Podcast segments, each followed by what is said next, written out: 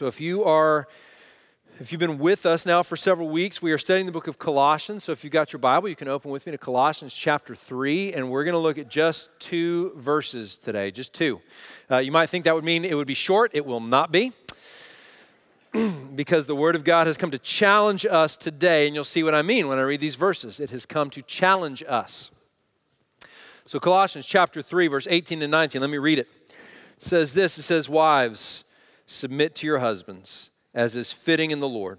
Husbands, love your wives, and do not be harsh with them. So, those are our two verses today. Go in peace. So I was going to address, you know, this whole what's called this whole household section where it talks about children and parents and it talks about servants and and how you should think about those things, these relationships that are most intimate in our lives. Um, and I was going to try and tackle them all together, and I just got to work on it this week, and I just thought, no, I really just need to talk about husbands and wives. I just need to do this. And we'll come back next week. I've kind of adjusted schedule. We'll talk about these other relationships in the following weeks. And you know that we're committed just walking through the scriptures as we move through books of the Bible. And so we come to this text today, and it's a challenging one, and we'll address why that's challenging. But um, just to kind of set the scene, here's what's been going on, to kind of give us our context. Remember, as we've been in Colossians chapter 3, in the first four verses, what Paul really did, he said, You, you have a new identity. Those of you who are in Jesus, in Christ, you have a, you're something new. You're not this old thing that you were. And he really was almost saying to us, I want you to think about yourself in a new way. So it was, it was, really almost a statement about how those who are in Jesus should think about what they have when they have Christ and this new identity that they have. And then he began to tell us the implications of this new identity. And in the following, the section that immediately followed that, like verses 5 through 11 uh, or 12, what he said was, because of this new identity, there are some things that you have to start putting off, things you have to stop doing talked about sexual immorality. Uh, he talked about a number of different things. Said, you, you need to stop doing these things because it's not who you are anymore. It's not compatible with this new identity that you've been given as a follower of Jesus. And then what he did after that was, if you remember last week, what he said was, then there are some things you need to put on. In particular, there's ways that you, as followers of Jesus together, need to love each other. You need to be humble towards one another and patient with one another and, and generous with one another. And so we saw all these commands about things that we both put off and the things that we put on And so these relationships within the church and what they're supposed to look like and how we're supposed to love each other, that's what we talked about last week.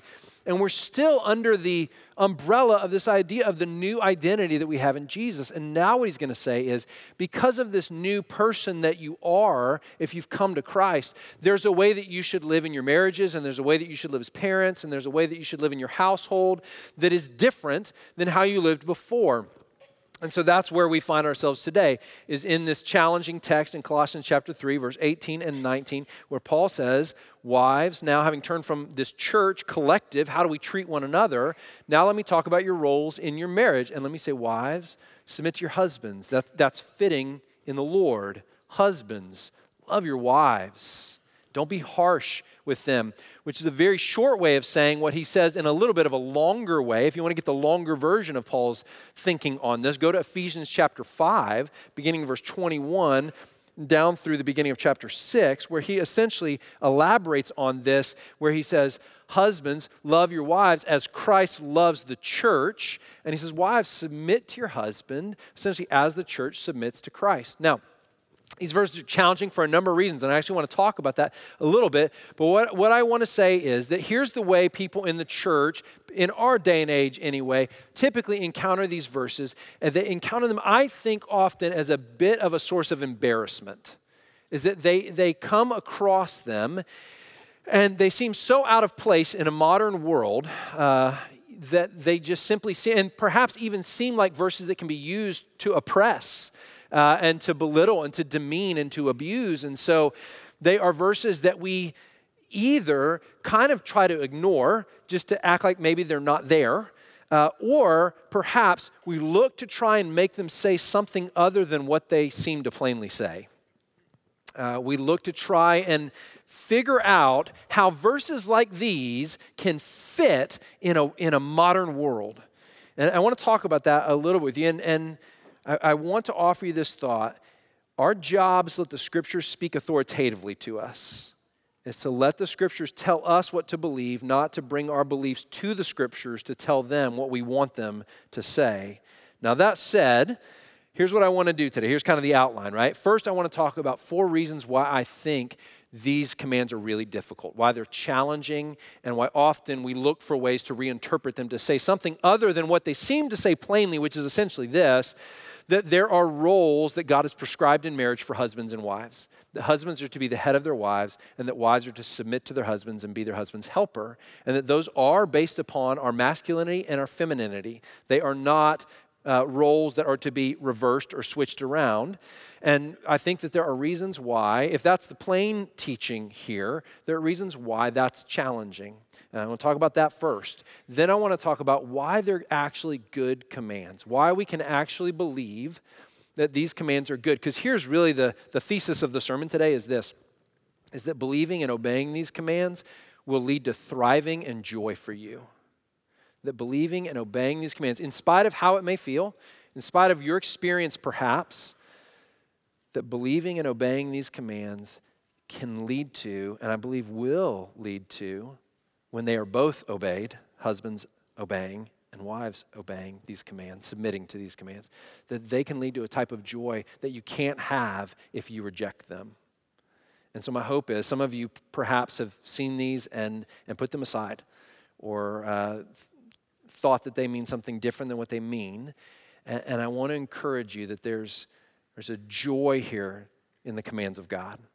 All of God's commands are joyful for us. Is that, do we, can we start from that premise? All God's commands are joyful. If we rightly understand them, not misinterpret or misuse them, but if we rightly understand them, God's commands are joyful.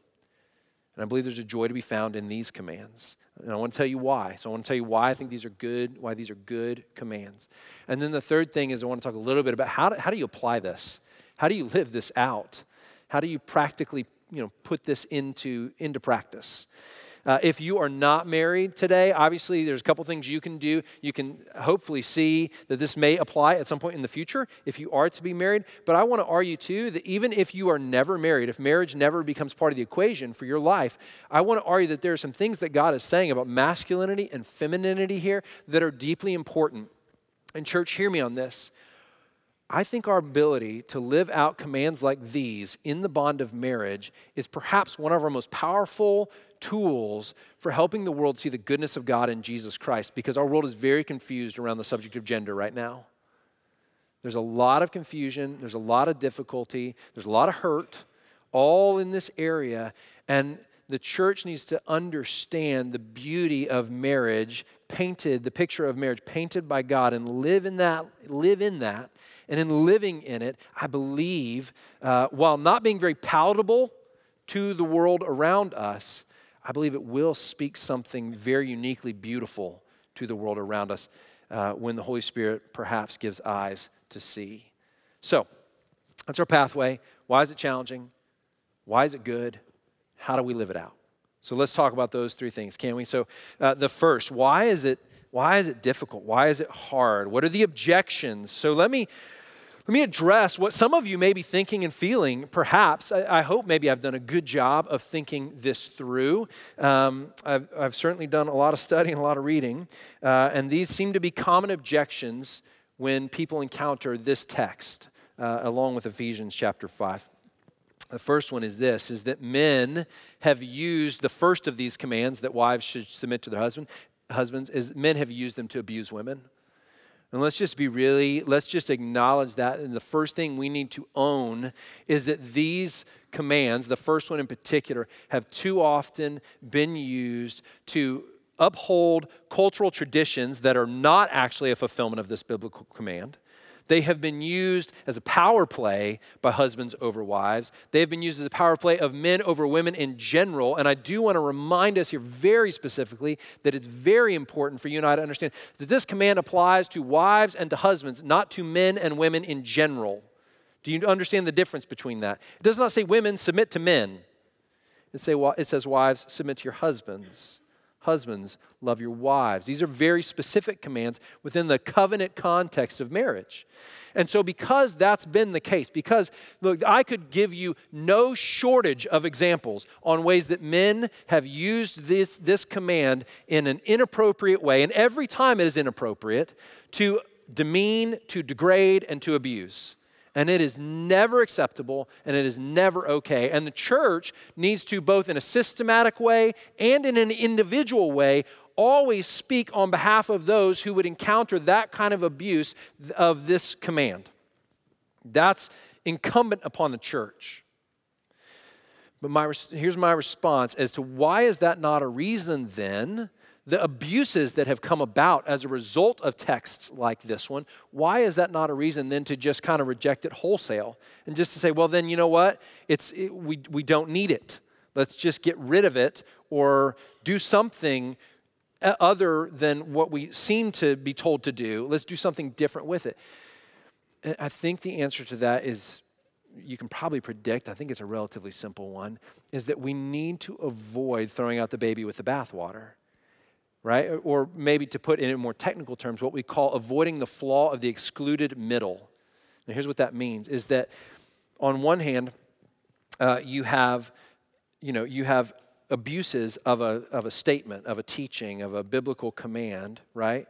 And so the reaction to that or the, the thought about then is then, then there, there is no version of that command that could ever be lived out that wouldn't be abusive. And do you see the flaw in that reasoning? That because something has been abused doesn't mean it always must be abused, that this is the only version of the application of this. The middle ground in there is the concept that it is possible to obey this command in a way that creates thriving for husbands and wives. You follow me? So let, let's not make that error of the flaw of the excluded middle, which, as you read most scholars, to be honest, um, they begin often in reject, if they're going to reject this command, they begin from the standpoint of believing that it's just not possible for this command to ever be something good, to ever be lived out in a way that would be life giving, but perhaps can only lead to abuse. And so there's a rejection of it. And I, I just want to point that out that the answer to that is to say, don't, don't miss, right? That there's a version of a biblical marriage and obedience to these commands that leads to joy that leads to thriving. Perhaps you don't see that now, but don't, don't eliminate it as a possibility. The second objection that, I, that is often found when you encounter this text is that our gifting can seem at odds with our role. And I think this is a really interesting and a good, a good thing to think through. I, I actually really love this objection. Our gifting seems at odds with our role. One of the things that sometimes, uh, when people read this, make a wrong headed assumption about is that it's somehow teaching that women don't have a leadership gift, that, that God wouldn't somehow impart that to women. And that's just completely false. There are some amazing leaders as women. I love Elisabeth Elliot, who, um, who teaches at the seminary level. And if you know her stories, missionary, her husband was killed in the mission field. Just a really, really godly woman uh, who would read this text and agree with kind of what I'm going to bring to you today. But one of the things she recognizes is that she is she she has said outright, "I'm a more gifted leader than most of the men I'm around all the time." And the reason is because I've suffered more, I've lived longer, I have endured more hardship for the Lord, and He has put me in positions uh, to, to live this out and to have these experiences in such a way that I, I actually am a really gifted leader. She understands that, and she has that gift from the Lord. But she also understands that in certain places and ways, God has also prescribed a role for her that is different than her giftedness or not completely contingent upon her giftedness. So here's, here's the interesting thing don't ever make the assumption that role and giftedness must always go hand in hand. Giftedness is one way that God guides us towards roles that He has for us, but I'm sure all of us have encountered times where we are called by God to do things that we are not gifted to do right? Think of Moses in the Old Testament with his speech impediment, and God says, You're going to be my mouthpiece. And why does God use people who are not gifted at something to do that thing? Because then who gets the credit? God does. And that's why God calls the Moses of the world. By the way, we shouldn't assume when we see this, right? The assumption that is often made is that uh, every man is going to love this text because it says, Wives, submit to your husbands right? As if husbands love your wives is not a daunting statement, particularly when we understand that Ephesians tells us, love your wives as Christ loves the church. Now, men, tell me if you woke up every day and said, How do I love my wife today in such a way that I will lay down my interests, my desires, my designs so that she can thrive? If I did that every day, is that a daunting calling? Yeah. And ladies, let's recognize that it's a daunting calling to say, I'm going to trust my husband and submit to him and be out of control. That, that's daunting as well. Neither of these are easy commands. We shouldn't assume that every guy relishes the responsibility that comes with headship, because to be honest, most of us do not. Some of us don't feel very gifted for it. There are many marriages where wives are more gifted leaders than husbands. And yet, that doesn't mean that the wife presumed takes the role of headship and the husband then takes the role of helper because God has not prescribed that our giftedness would always dictate our role. That's a key thing to, to understand because in many marriages, wives, as I said, are more gifted as leaders, and yet the husband is still called to be the head in this marriage, and the wife is still called to be the helper and at least a part of the reasoning behind that is that God is able to bring you into a role and bring about his glory through your fulfillment of that role, whether or not you are the most gifted to walk it out and to live it out. That's just the reality. By the way, husbands who are gifted leaders, if you have that gift of leadership, don't make the mistake of thinking that just because you have a leadership gift means that you will do this well by just exercising your giftedness. You will fail every time. Because no one fulfills the command to come and die just by being a gifted leader. It may mean you have some skill sets that lend themselves to doing this well, but it's not giftedness. It's submission to the call of God and trusting in His power to bring about this role through you that will enable you to do it. Does that make sense? And it's a valid objection, but, but let's think that through that role and giftedness are not always hand in hand.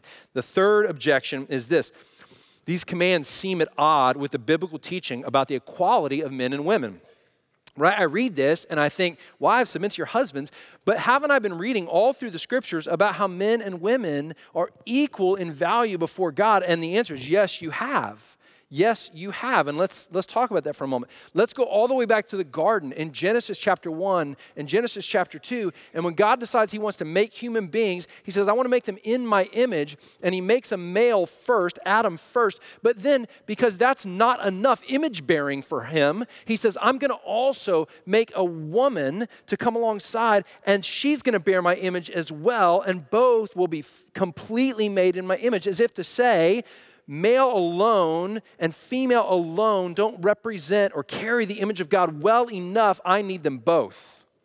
I need femininity and I need masculinity, and I desire to have both. And so they are equal in value. Then you can just fast forward all the way into the ministry of Jesus and think about the tenderness, the care, the, the dignity with which he engages women that in his day and age was not common. And for Jesus, and, and the beauty of the way that he engages the scriptures, the, while people in our day and age look at some of the things that the scriptures say about what was the relationship between men and women, look at it and say that is so out of step with a modern world. One of the things that is missed quite often is how radical how radically god honoring and valuing towards women uh, the, the new testament church and the teaching of the new testament and the ministry of jesus was that it was radically different than the world around it then you look into the New Testament church and the founding of the church, and you see that it's women who are playing a crucial role in the propagation of the gospel. They're the first to testify to the resurrection of Jesus. When all the men are scared, where are the women? They're at the cross. They're at the grave. They're the ones running back to the, to the locked door room to say, He is risen. They're the first to declare it, to have on their mouths the message of the gospel. Somebody say, That's good, right? And then they are powerful in the early church in being those who are, who are helping shape the message of the gospel and get it out. Uh, they are those to whom Paul often is rejected in synagogues. And where does he go next? He goes to just the common places of the culture, and it's often women who are the first to respond to the message of the gospel. In almost every city that Paul goes to, it's women who are first responding to the gospel much faster than men. Somebody, there's a joke in there somewhere, right? But it's just true. So the, women are, are just really, exalt is the wrong word, but, but the view of women in the scriptures is so rich, it's so high as these co image bearers with men uh, uh, of the image of God. You get teachings like Paul himself in Galatians chapter 3, verse 20. Same Paul who just wrote, Wives, submit to your husbands. Husbands, love your wives. Same Paul. Galatians chapter 3. In Christ. In Christ. There's not slave or free. There's not Jew or Gentile. There's not male or female. There's not man or woman, right? But all are one in Christ. He's not saying there's no such thing as a woman and there's no such thing as a man, right? He's not dumb. But what he is saying is all those categories that the world uses to say whether you're valuable or lack value, all those categories are no longer meaningful because of this. They don't go away, the categories don't go away, but your value is in Christ having redeemed you. And you are now, all of you who were in need of saving, He saved by grace through faith. And because He did it, you all should recognize that you are equal in value before the King of Kings and Lord of Lords.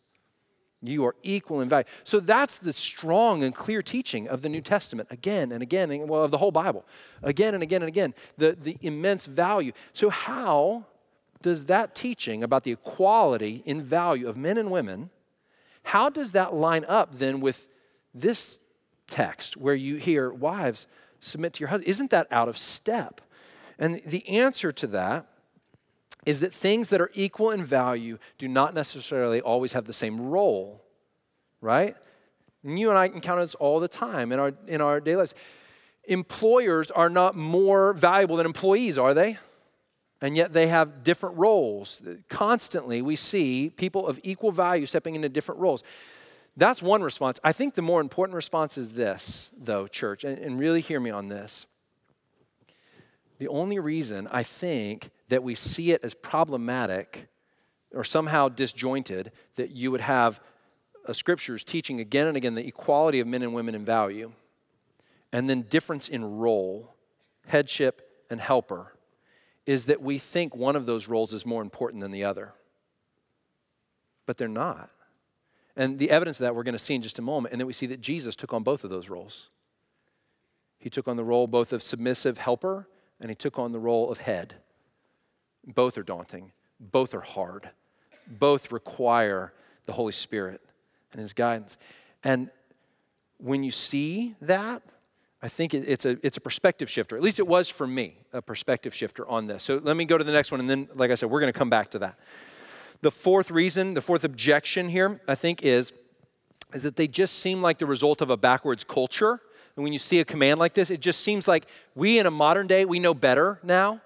Like we, we, we are better at, at men and women, right? And there's some things going on recently in our culture and day and age that would say we are absolutely not better at men and women and the relationship between them.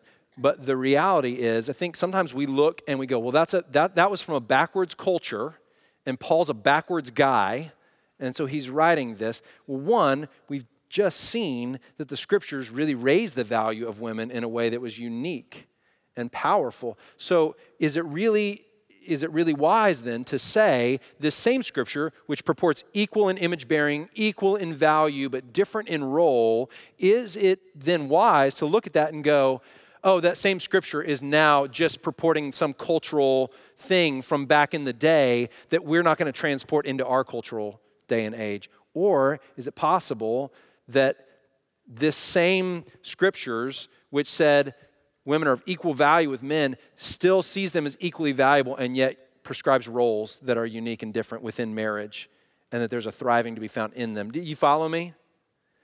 Okay, so the other thing to see there, I think, in response to that idea, which, by the way, when you read the scholarship on this uh, and the way maybe those who would who would think differently about these commands, the only way to get around these commands is essentially the way that's used most often is to say they don't apply any longer because that was just for that culture and that day. And now we live in a different culture and a different day, and we and essentially we kind of know better. Now, one, I want to say we should be very careful about assuming that modern culture is better than ancient culture. We should be very careful about that. Now, every culture has strengths and weaknesses. Every culture has things that honor God and doesn't honor. So it is possible that perhaps in this area, in the modern day, we are better than they were back then. That, that is very possible. And I think there's probably some ways that that's true. But I just want to caution you against always assuming newer is better, right? And people with gray hair should say amen to me. I mean, that's right. Right? But also, here's the challenge with that like okay this was a command just for just for back then and it no longer applies now the real problem is that every time you encounter this in the scripture or almost every time i should say you encounter these commands about husbands as head and, and wife as helper almost every time you encounter them they're not rooted in hey this makes cultural sense in the day in which we live they're rooted in god's design and the very creation of man and woman so we always go back prior to sin ever entering the world Paul goes back to Genesis 1 and 2, and he says again and again, this is why these roles exist. It's because God designed male, He designed female, He delights in them both, He considers them equally valuable, and He has prescribed different roles for them. And there's a reason for that, and we're going to touch on that in just a minute. So, the reason that objection I think kind of falls, falls empty is because when Paul's rooting it back in, in the very origins of the creation of male and female, of man and woman, what he's doing is saying, so this transcends whatever culture you're in and whatever day you live in, these commands about husbands and wives, they transcend all of that. They, they cut across and through every culture. Now, that doesn't mean they're going to be lived out exactly the same in every culture. We'll, talk, we'll talk, talk, talk about that here in just a moment. Okay, so those are the objections that I wanted to speak to. Now, let, let's look at the next thing.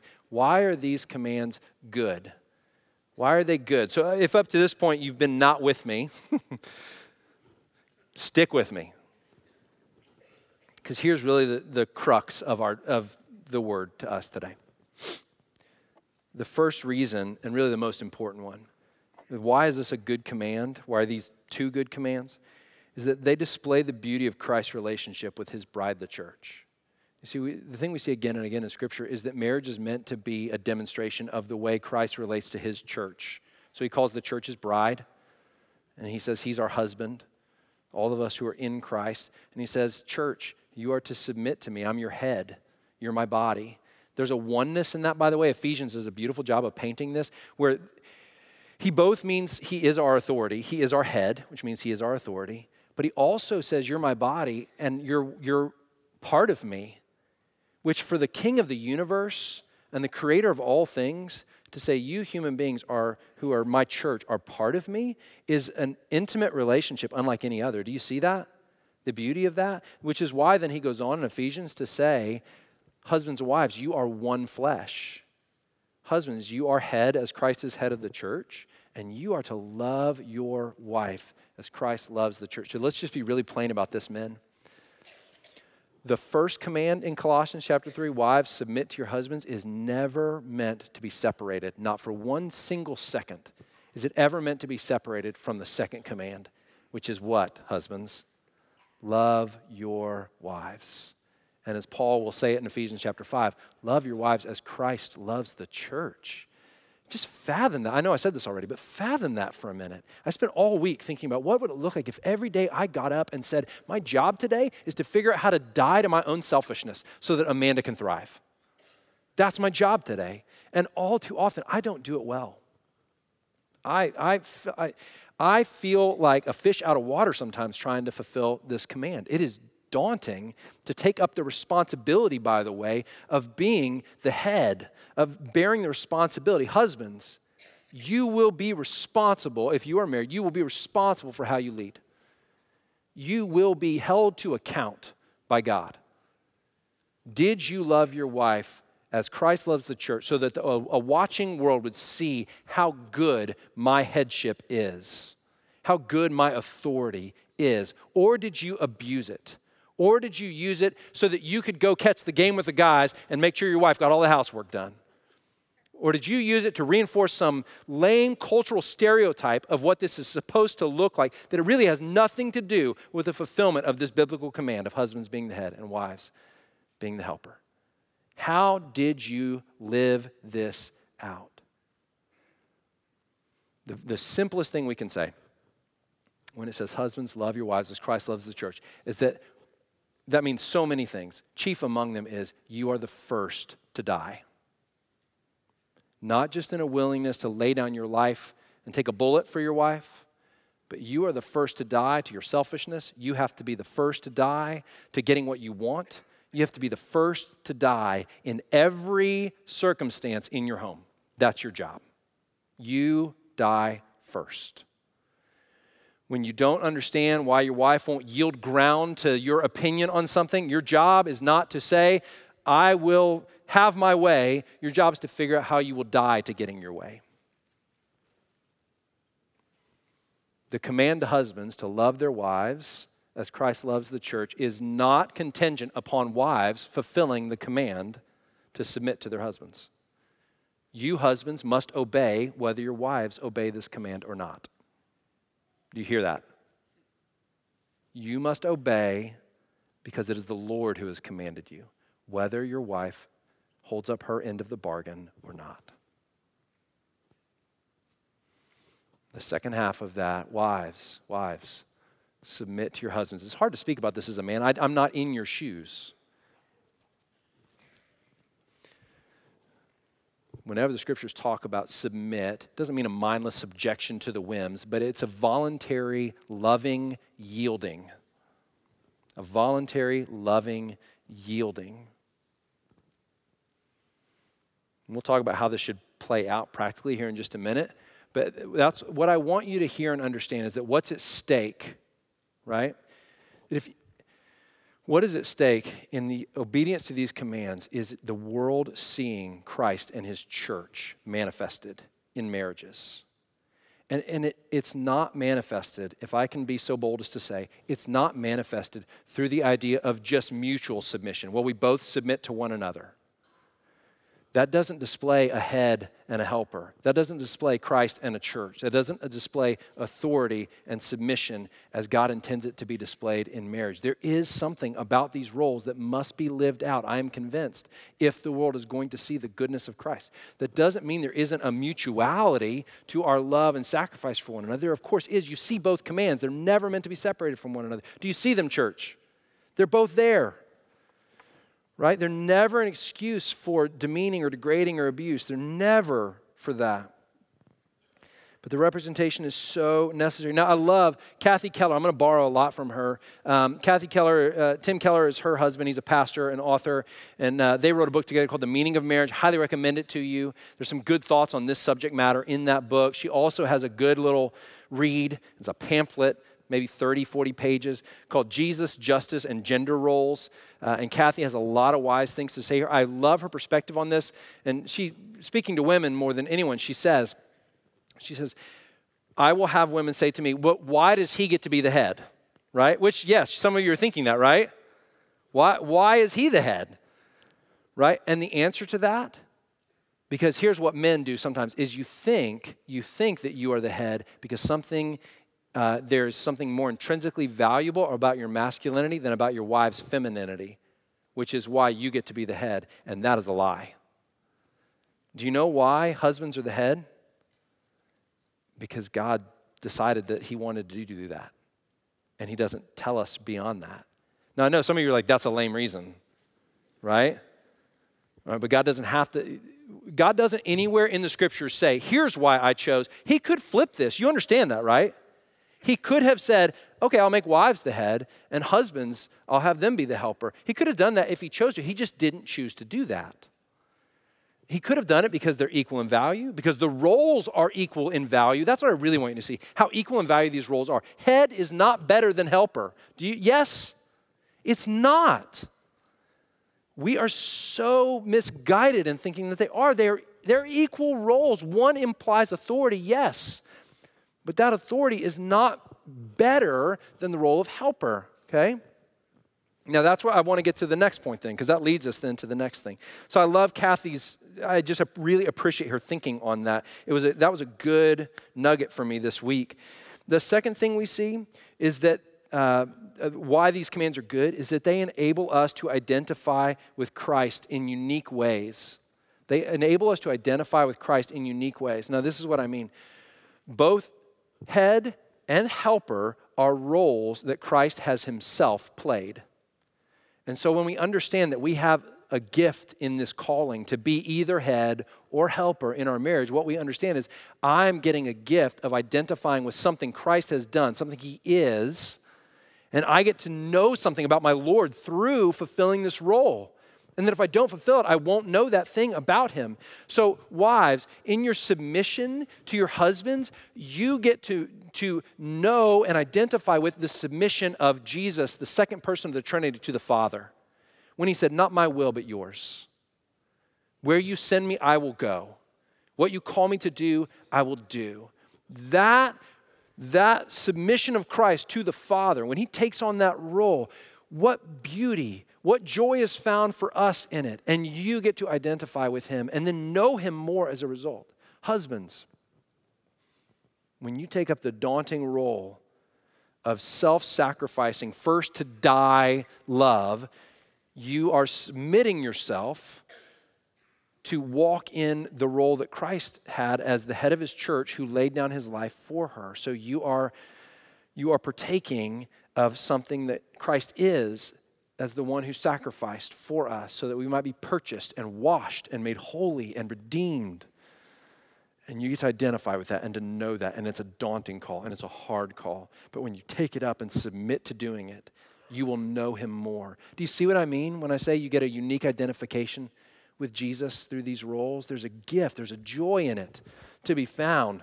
The third reason why these commands are good is that they remind us they remind us that men and women need each other to see who God is. They remind us that men and women need each other to see who God is. Again, go back to what we said. In Genesis, God creates male, He creates female because He wants image bearers that are both masculine and feminine. And that both, that both reflect that. Look, one of the realities is men, we don't get women, right?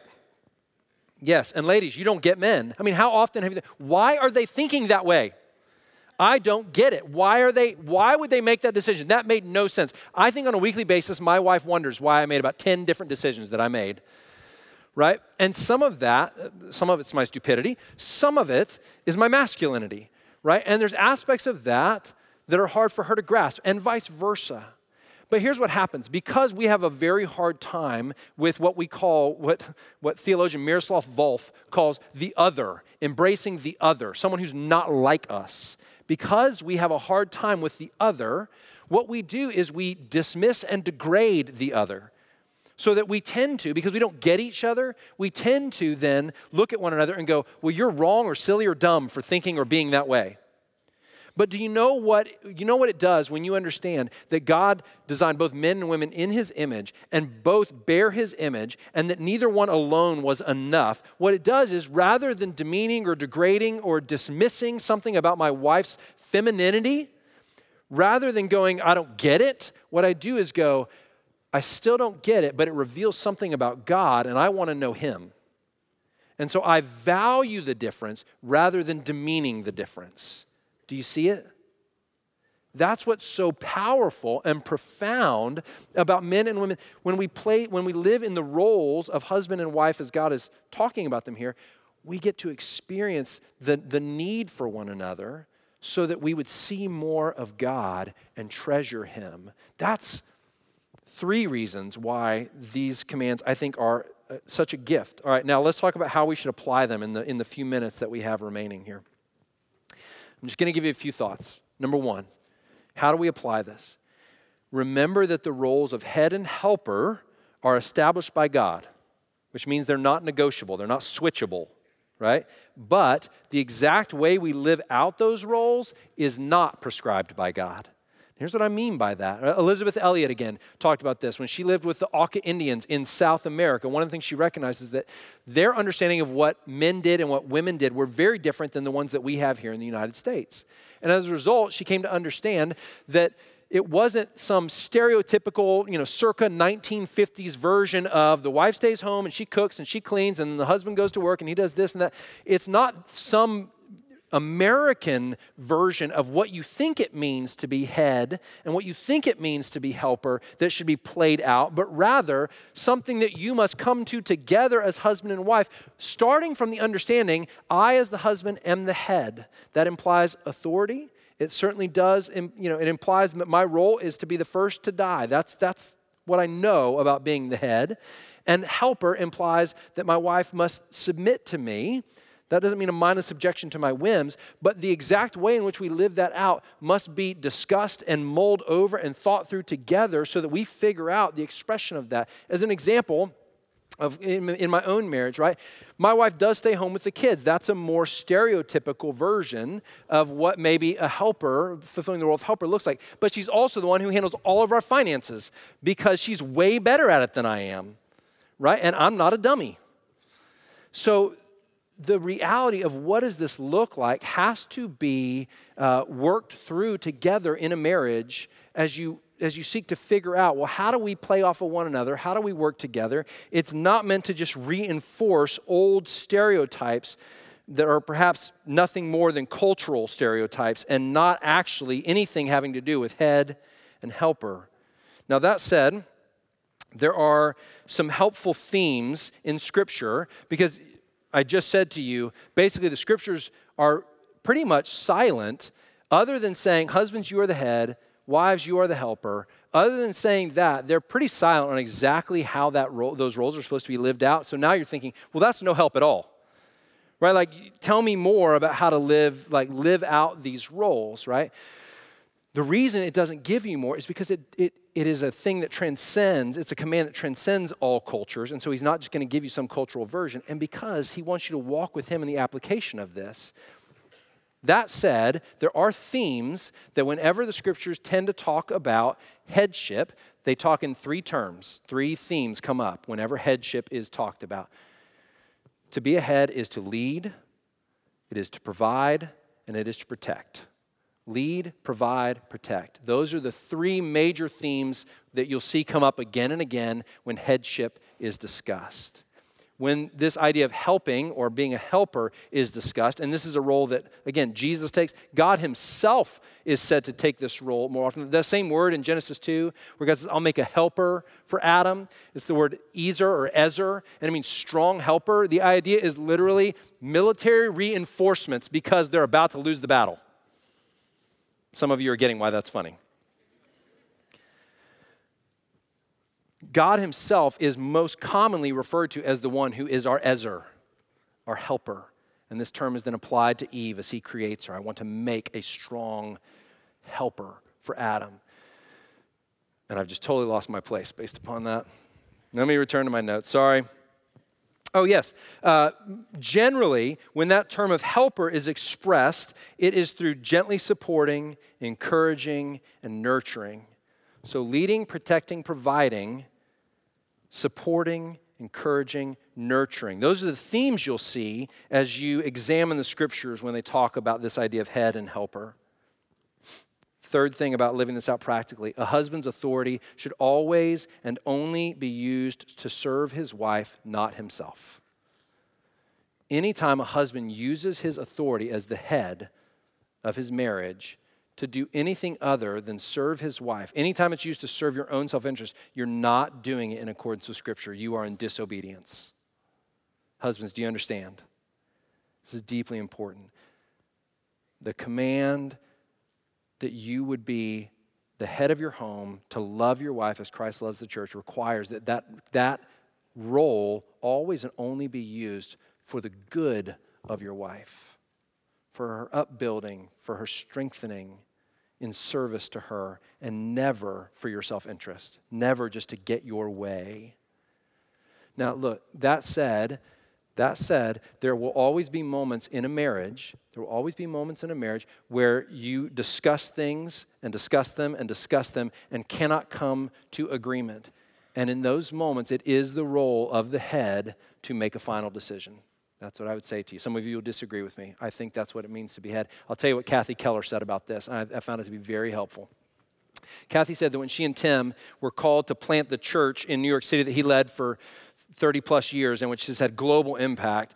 When, when he was called to that, he was a professor at a seminary in Philadelphia, and she did not want to go. In fact, she thought it was a horrible idea. She said, I, did, I disagreed. I did not think we should go and plant this church. But it was evident to me that Tim wanted to plant it. And so, after much discussion and me and Kathy expressing why she didn't think it was wise and why Tim thinking, I think we should do this and that God is calling us. She said, after a while, Tim looked at me and he said, Well, if you don't want to go, then we won't go. And not in a passive aggressive way. He just said, if you don't want to go, then we won't go. As a man seeking to, I think, serve his wife. And do you know what Kathy said she said to him? Oh, no, you don't. oh, no, you don't. You will not abdicate your role as the head of our home. My job is to go before the Lord until He can make me able to follow you with joy. Your job is to lead us. You choose, you decide, you lead. I thought that was compelling. You know, and I'll, I'll give you the reverse. You know, when Amanda and I were married, uh, less than a year, maybe less than, definitely less than two years, maybe less than a year, I had this weird season where God kept in, a, in more ways than I can tell you, kept bringing San Francisco to mind. And I thought, I think we might be supposed to move to San Francisco to the degree that we actually went out there, toured the city, looked around. I had an offer from a church to come and work out in San Francisco. And I thought, I think we're supposed to go. And as we went, Amanda had said, kind of the same conversation as Kathy and Tim had. She said, I don't think we're supposed to go. I, I, I just don't think we were supposed to go. And we talked about it. We talked about it a lot. Um, and I said, okay, I don't know. And so but here's what Amanda said Amanda said, I'll follow you wherever. I'll follow you wherever. And I, as I prayed about that and thought about that and, and wrestled with the weight of making this decision for my family, uh, for us, having really received what I thought was wisdom from Amanda, did not feel strong enough in my conviction that we were called that I thought we should go. So we did not go. That's just, a, that's just an alternate example. But the point is that there's a lot of mutuality and a lot of discussion, a lot of wrestling that goes into that together. Do you see it? The last thing, the last thing, and then we're, we're out of time here. So, the last thing that I want to say, and this is important, is that a wife should not give unconditional obedience to her husband.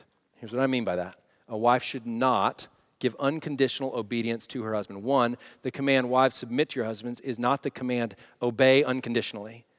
The, the thing that is, I think, uh, without stating it, is absolutely evident in the text where it says, Wives, submit to your husbands, is unless he's leading you to disobey who? The Lord.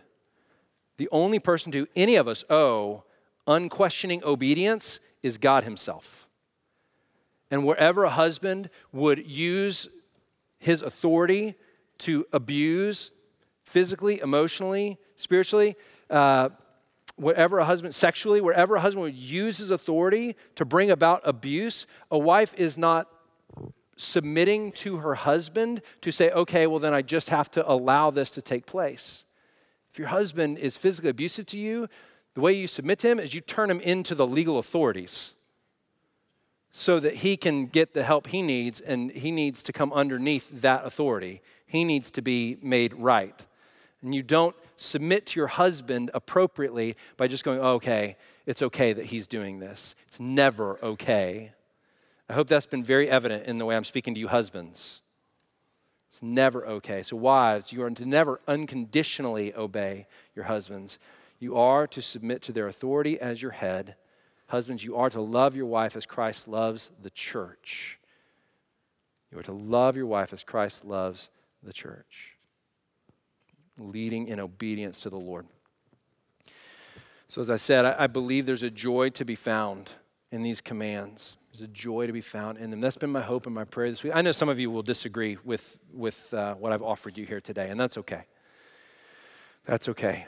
But I'll invite you to wrestle with the scriptures, to wrestle with them. Don't just dismiss a biblical command, see the goodness of it, fight to see the goodness of the command, and to understand God's intention in giving it before dismissing before dismissing. He intends it for your good and joy and thriving, and for the good and joy of the world around us that needs to see husbands and wives who can fulfill and live out the mandates of Scripture with joy.